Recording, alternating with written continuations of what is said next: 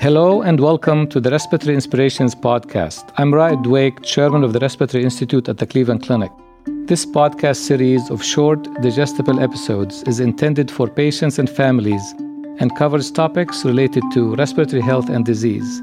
My colleagues and I will be interviewing experts about timely and timeless topics in the areas of pulmonary, critical illness, sleep, infectious disease, and related disciplines. We will share with you information that will help you take better care of yourself and your loved ones. I hope you enjoy today's episode. Hello, everyone, and welcome to the Respiratory Inspirations podcast. I'm your guest host, Eduardo Mireles Cabo de Vila. I currently serve as the director of the Medical Intensive Care Unit at the Cleveland Clinic main campus. My guests today are Doctor Deborah Raets and Doctor Philippe Haouzi. Doctor Raets is a critical care and emergency medicine specialist. She serves as the director of the intensive care unit at the Cleveland Clinic Hillcrest Hospital.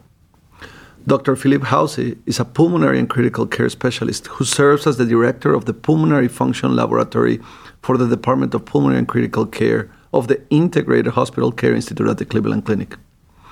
Today, we'll be talking about opiates and respiratory toxicity. Welcome to the podcast. Welcome, Deb. Welcome, uh, Philippe. Thank you.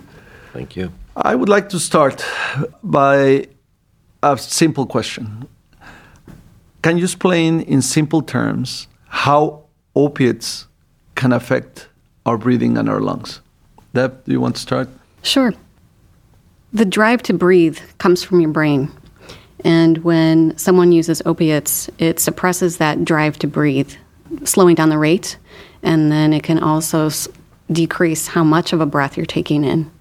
Very good. So, F- Philippe, that's great. You, you're you're a specialist on how we control the breathing, and you have explained to us in the past a lot about there's receptors in the brain for the respiratory center as well as for pain and for, as well as awareness. Can you ta- explain a little bit, just in general terms, how that affects how the opiates affect those? Because many people are taking opiates and they perhaps say, well, I'm breathing normally. So explain us a little bit about that. And then I have a couple of follow-up questions. So opioids, when they diffuse to the blood, goes in the brain and every tissue. They, this, this drug diffuse, diffuses very well everywhere, including in the, in the brain. And when they interact with a cell, a neuron in the brain, that has a specific type of receptor that can uh, the, dr- the drug recognizes them, the molecule recognizes, the opioid recognizes, then it will combine with it, and the cells stop working. Most most of the time, how it works. So not every cell in your brain responds to that. The cells that are contrary breathing are exquisitely sensitive, very sensitive to this interaction because they possess these receptors at the surface of the cell, and therefore they will stop breathing. Opioids also create other problems that are related to respiration when they use it acutely. For example, they produce an effect called muscle rigidity. And the muscle rigidity gives some difficulty to breathe to a lot of people who are using acutely fentanyl, for example. And although their breathing is not depressed completely, they cannot do normal movement because the muscle controlling respiration are becoming very rigid. It's like a cramp, a contracture of the respiratory muscle, sometimes associated with contractures of other muscles. And this effect, which is mostly or exclusively seen during acute injection, contribute to the respiratory toxicity, acute respiratory toxicity of, of uh, opioids. So what I'm hearing is that it affects the respiratory center, so the center that controls our breathing automatically, because we're usually not thinking about breathing, right? It's uh, so it affects that center. And then it can also cause rigidity of the chest while making it harder for you for you to breathe. Now, many people take opiates, and you're saying, well, this only happens when you take rapidly, for example, in an inju- injection. What, what about if they're taking the pill long, long term and they're, they're, they were prescribed this medication? Is there also some effects at the respiratory center? Yes, in everyone actually taking chronically opioid, sleep will be affected. Mm. And breathing during sleep. People are familiar with sleep apnea. Uh, they may know... Uh, Uh, members of the family who are using C PAP or BiPAP, this machine at night. And what opioid can do when they are used chronically is to produce similar effect, affecting the quality of the sleep, but also the way we breathe at sleep, mimicking a little bit what sleep apnea are producing.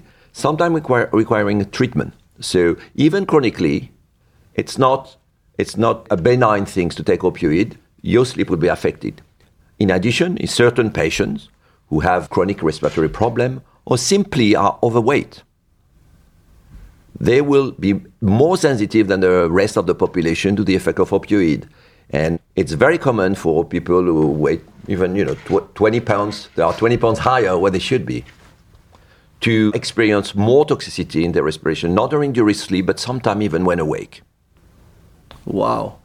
So so th- this is this is very important, because what what we're saying is that then when if you're taking this pill and you have certain conditions, or even if you don't have them, you can push them into an state in which they're not breathing as well at night. So during the day, they may not feel anything, but at night, the the sleeping may be distorted, and it may not be as good as it was, right? That's correct. That's correct.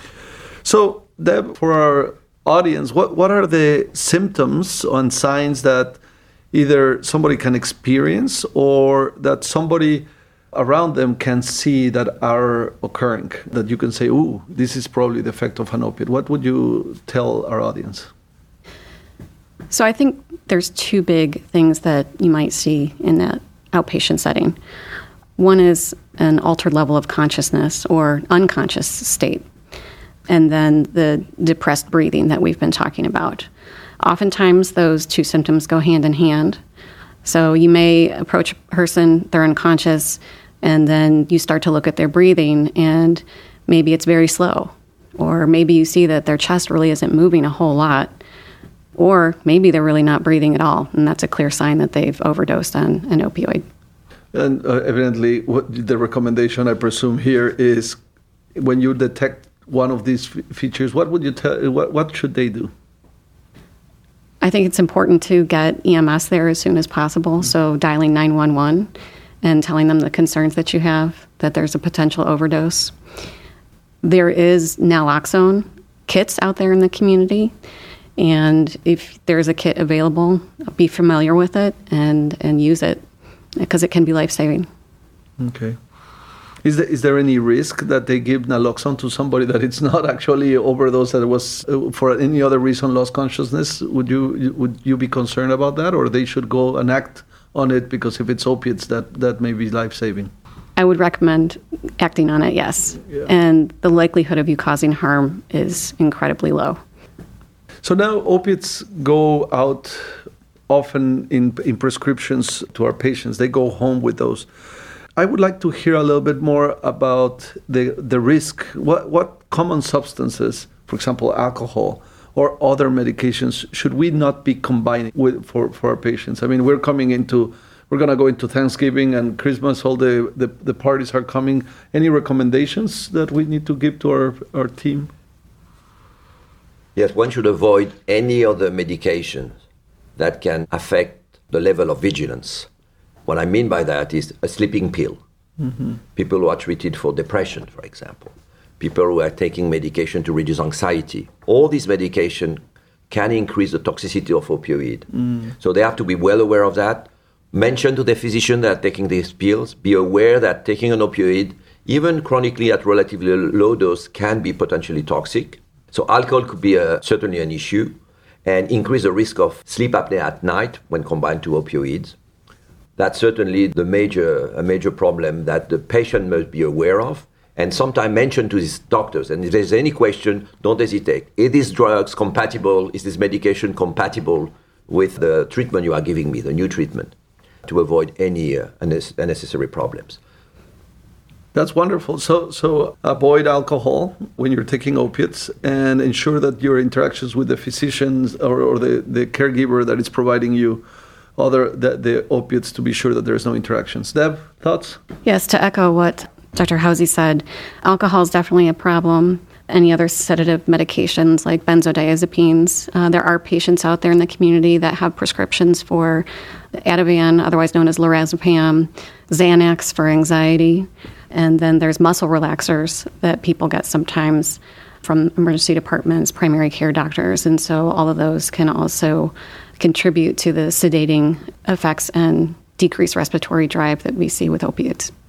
Very good. So let, let me, we touched a little bit on, on on naloxone, and we talked about the chronic use of opiates. And these, these are, this usually means prescribed, but there's also a large amount of use of illegal opiates out in the in the community. Can, can you tell us a little bit about the, the problem that we're facing right now? What, what's the what's the problem with opiates and acute overdose out in the community? How big is the problem? What do, should we be looking out for? This is actually a very big problem in the community, Eduardo. This is an epidemic, and it's definitely an epidemic in Ohio as well. In Ohio, our death rate is double what the national average is for a standardized population. And we're seeing it um, with the use of heroin, but then the heroin is also being mixed with more potent items like fentanyl, carfentanil, and other analogs. And so if you are used to using a particular dose of heroin and then you get a different supplier or a new supply and it's coming with fentanyl or, or carfentanil, because that's so much more potent, then you're going to have a sudden decrease in your mentation and probably your breathing. So let, let me ask you a little bit, because I, I, we hear this all the time. Oh, it's more potent. How much more potent are the things that, uh, besides fentanyl? Can you tell us a little bit about that? Sure. Fentanyl is reported to be fifty times more potent than heroin. And carfentanil, which is a large animal tranquilizer, is five thousand times more potent. So much smaller doses will achieve toxicity much faster. Absolutely. That's, wow. So, Philippe, you have done a lot of, of work on the area of respiratory toxicity, but there's a concern here is they, they are mixing not only with carfentanil and fentanyl, but other substances. Can you tell us a little bit about these other substances that they are cutting heroin with, and what are the effects that that tell, and what should the, the people expect? Why is this dangerous? So one big problem, which is now in the news, and people can follow online, is used as a drug called xylazine, with an X. Mm-hmm. And this drug is actually used commonly in vet- veterinary medicine to anesthetize large mammals, including, you know, cows. It's very easy to get. And the incidence, I was looking recently at numbers, you know, over the last ten years has increased dramatically. For example, people who were who have been overdosed in the street with fentanyl, we would find two percent of them in two thousand. We would find the presence of xylazine in two percent of them. In two thousand nineteen, it's already thirty percent. And I know that the recent data show more than half of the patients or the victims of opioid overdose in the street actually have xylazine at pretty high dose in their blood. So in certain states, Maryland, Connecticut, Pennsylvania, and I suspect Ohio as well, this has become a major issue. Up to thirty percent of victims of opioid overdose are also at the same time victims of xylazine overdose. So I want to bring the attention to uh, the family of users of opioids as well as users themselves. It's not a small thing to add xylazine to this product. Sometimes they are not aware of it. It's used by drug dealers to cut the fentanyl because it's a relatively cheap product. But the effect can be can be dramatic and dreadful. Explain to me, I mean, in simple terms, it, it, what, does it make it more powerful? Does it make the, the effects different? Why, why, why does it kill so more people? So, for uh, xylazine is the same family of medication that we use in humans to produce sedation or anesthesia. Mm. So it's more or less a potent anesthetic agent. But it has also, without getting into much detail, a specific interaction with uh, all opioids in the way that this opioid depresses breathing. So the combination of these two elements, not only through the sedation, but also through this very specific and unique mechanism of action, again, can be dreadful. And if you combine modest dose of xylazine with modest dose of opioid, you can obtain a lethal cocktail, whether individually this, uh, this drug would not be lethal. Wow, this is very concerning, evidently, because now you have something that depresses the, the respiratory system relatively very fast. So just in general terms, just for our audience, how long can we be without breathing? I mean, after one of these overdoses, the breathing centers stop, right? So how long do we have to act on this? you're probably talking on the order of minutes, and that's in a healthy person. So someone who, say a young person overdoses, it's on the order of minutes that they're going to become hypoxic.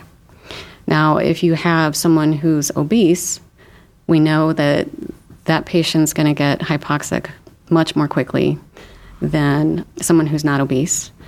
And then if you have underlying lung disease, it probably is going to happen even quicker. So, I mean, th- this is a, a moment in which if you suspected or you know that somebody's using opiates in your family and they develop uh, unconsciousness or they're not breathing, it's not let's wait until they wake up. It's if you have naloxone, give naloxone and call nine one one immediately. Is that correct? I agree with you one hundred percent.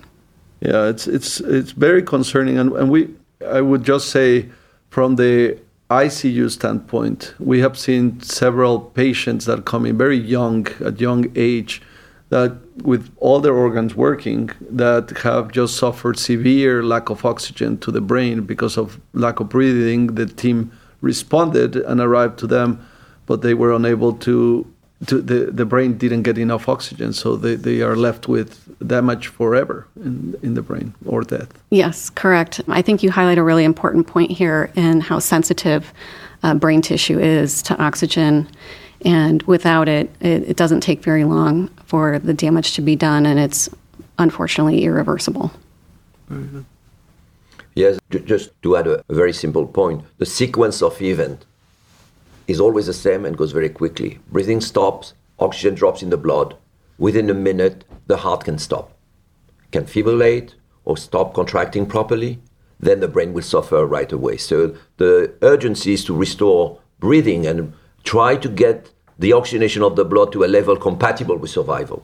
So that's why naloxone should be, in, in any in any case, injected as soon as possible, even if there is a risk of with, acute withdrawal uh, on, on site, because the risk of having terrible sequelae or even uh, dying is very high in this situation. How, how does naloxone work?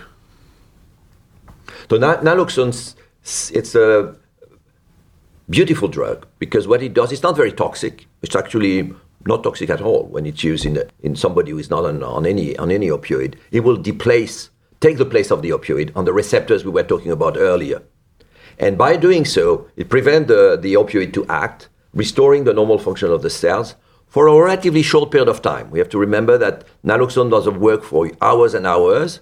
So after a while, the fentanyl, which is still, or the opioid still circulating in the blood, will return on the cells, and you can have a secondary problem, which must be, that's why this patient must be followed in a medical setting as soon as the naloxone works. In other words, if someone has an opioid overdose, you inject the naloxone, he feels fine, or even super excited, he should go to the hospital, call still nine one one. They need to be followed, they need to be uh, observed for several hours at least, making sure that there is no need to re-administer the naloxone, but it just deplaces the molecule of, of uh, fentanyl or opioid from the receptors, taking this place and having no uh, action. Yeah, it, it works practically like like magic, right? It comes and pushes out the the opiate from the, from its place, but long thereafter, the, the rest of the opiate says, "You're not pushing me," and they go back into go the back. receptor yeah, and, and yeah. send the patient to, to, to sleep again. It's a unique type of antidote because it works beautifully. Yeah. Wonderful. So, I mean, we, we have talked about the opiates, but there's there's a number of patients that need the, this medication, right? There's a group of patients that have pain. And so so let me talk, ask a general question and then focus on those that do need it. In general, in terms of pain control, are there other options besides the opiates? Yes, there are definitely other options out there. And we know that not all pain needs an opiate. Things that are over-the-counter, like acetaminophen or Tylenol, brand name used most often, ibuprofen, naproxen, those are all options for pain control. Physical therapy, acupuncture. There's a lot of different alternative therapies that can be tried before having to move towards an opiate. And then when we do prescribe opiates, the hope is that it's for a very short term and at the lowest dose possible. Yeah. So so what type of patients, I mean, there, there's there's a group of patients that definitely need it, right? Uh, can you tell me a little bit about that group of patients? And obviously, one of the the fears is that now you're, you you have this group of patients and they may be saying, well, I'm taking this and I have I, I'm at risk for respiratory depression. Can you tell me a little bit, how do we balance this? How, how how do we go about with this? What group of patients are we talking about, and how do you balance that risk of depression and that risk of and the benefits of the opiates? There's probably a couple of categories of patients that, that still are going to benefit from an opiate. We know that pain associated with cancer can be very debilitating, and so those patients probably still would benefit in certain circumstances, but not every cancer patient needs an opiate as well. And again, using the other therapies in conjunction with it can also help minimize the dose that is prescribed. And then patients who are at the end of life, I think in the community we oftentimes think of them in hospice care. But end of life can occur in the hospital or in a hospice facility or at home. But opiates in those circumstances are definitely needed to control their pain and anxiety and, and give them peace at the end of their life. Very good. So there, there's benefits with anything. Actually, I would say that any medication that we, we talk about has its good side and its its bad side, and we have to balance it. The, the challenge here is that we that there has been a large use, and this illegal use has created a, a real problem also in the in the communities and our young people. Philippe, what advice would you give to someone prescribed opiates to prevent any potential breathing problems? What what, what would be what's your usual advice for, for them? Yeah, I think now the in contrast to what was done at least a decade ago, the medical community is very aware of the risk of prescribing long-term opioid. So most patients who are now, except for those described by Deborah earlier, who are on opioid are usually prescribed opioid for a very short period of time, usually a small number of pills for a short period of time. Mm-hmm. And I think there is a pressure sometimes from patients to get more and more. But I think the patient must understand that by doing so, they will create an addiction and, in, and eventually will continue to take opioid, not because they feel in pain, but because they feel the need for it. So the recommendation is to try to understand why your doctor is doing that. It's not to punish you, but to help you. So that's the first thing, is the pressure f- to get more opioid is certainly present, but one has to understand that this is these are dangerous drugs when you don't really need them. The second element is to avoid, as we mentioned earlier, you know, combining opioid with alcohol and uh, other other drugs that reduce Uh, vigilance uh, that are prescribed for uh, like uh, sleeping pills or against depression. Uh, it's also very important when you are prescribed opioid to keep them in a safe place. There, are, there have been accidents of, um, in, of course, uh, involving children who would uh, swallow these pills, and whether the children are not more sensitive to it, they are of course more sensitive to the dose, and the dose are prescribed for adults, not for young children. So this is something that may not affect the patient itself, but members of the family, we have to be careful that these drugs are controlled drugs, meaning that we have to watch them. That's why they are controlled drugs. They cannot be used by another member of the family. They cannot be used, by, obviously, by children. And certainly we have to protect children from having access to them. Yeah, very, very important point. So it's it's often that people that you get prescribed opiates and the pain is gone, and you're left with a number of pills, right? What should they do with those pills? There's a lot of different ways out there to dispose of them. Most pharmacies, you're able to take medications back to. So if you're not using the rest of that prescription, it's not one that you should hang on to in case you might need it at a future date. You really should take that back to the pharmacy and have them appropriately dispose of it. I think local E M S and fire departments may also have opportunities to help recycle those appropriately and, and get them out of the community. Yeah, yeah. The, those cabinets can be, be a, a real challenge when there's all these pills that are, are staying and, and through time just accumulate, and then you don't know which one you have and wh- which one was just recently prescribed, which one is the new one. So thank you, thank you for voicing that. So, how can we as a community spread awareness about the dangers of opiates and their effects on our respiratory system to keep our friends and family safe? What what would be your, your message to the community? I think the first thing with any problem is if you don't talk about it, then it just grows and festers. So ignoring it pushing it aside, sweeping it under the rug, saying it's not a problem where I'm at, that's a problem for somebody else, I think is a mistake, because we probably all encounter people, and maybe we just don't know it, that they're having a problem with it, whether it's they're on the spectrum of they're dependent on it or they are truly an addict. There are some things out in the community for those that are substance use abusers. There are naloxone kits that are free and available. In Ohio, the Ohio Department of Health helps coordinate this um, through a DAWN project. DAWN stands for Deaths Avoided with Naloxone. And the program started after a young woman overdosed. Her name is Leslie Dawn Cooper. And so, the, like I said, this is coordinated through the Ohio Department of Health, includes emergency services, has syringe programs, test strips. And as we were talking about earlier, there's fentanyl and other opioids that are contaminating heroin and cocaine as well. And so there are test strips if you want to test your supply to see if there is some fentanyl in there because because of the potency associated with that and the increased risk of death that goes along with those drugs. Thank, thank you very much for highlighting these initiatives. And indeed, talking about it is, is key. It's starting to make more noise and more pressure to how do we control this this epidemic. Philippe? No, I think, uh, again, compared to compared to maybe fifteen years ago, the not only the medical community, but the political establishment not only is well aware of the magnitude of the problem, but is well aware that a solution must be found. And you find that in, in every aspect of the society, whether for us, you know, the N I H is funding more projects related to research, finding better antidotes, finding uh, how ways to overcome addiction, and so on and so on. The White House has recently released a document mentioning the role of xylazine now in this epidemic. So uh, the C D C is very well aware.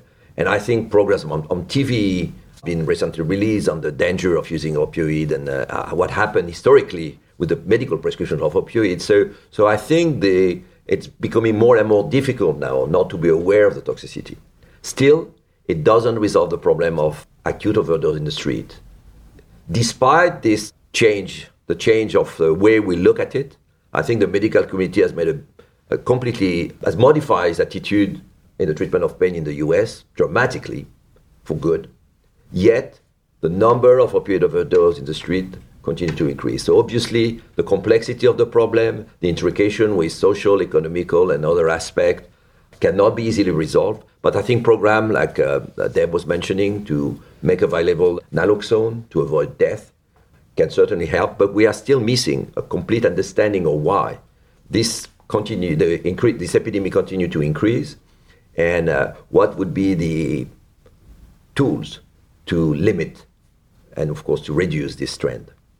This is fascinating because I see hope in the, the words of there is now community awareness, there is political awareness, there is a change that has occurred in prescription patterns and the way that we approach pain as, as clinicians.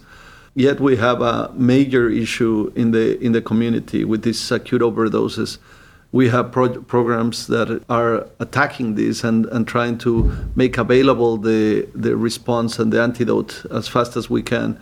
And we just simply having this podcast are making more people aware of what's happening out there. So I want to thank both of you, Deb and Philippe. This has been a fantastic podcast to listen about this and learn from you both. Today, we heard from Deborah Raets and Doctor Philippe Haouzi. Doctor Raets is a critical care and emergency medicine specialist. She serves as the director of the intensive care unit at the Cleveland Clinic, Hillcrest Hospital. Doctor Philippe Haouzi is a pulmonary and critical care specialist who serves as the director of the Pulmonary Function Laboratory for the Department of Pulmonary and Critical Care here at the Cleveland Clinic. I'm your guest host, Eduardo Mireles Cabo de Vila, and I want to thank all of you for listening today and for my two great guests. Thank you. Thank you for listening to this episode of the Respiratory Inspirations podcast.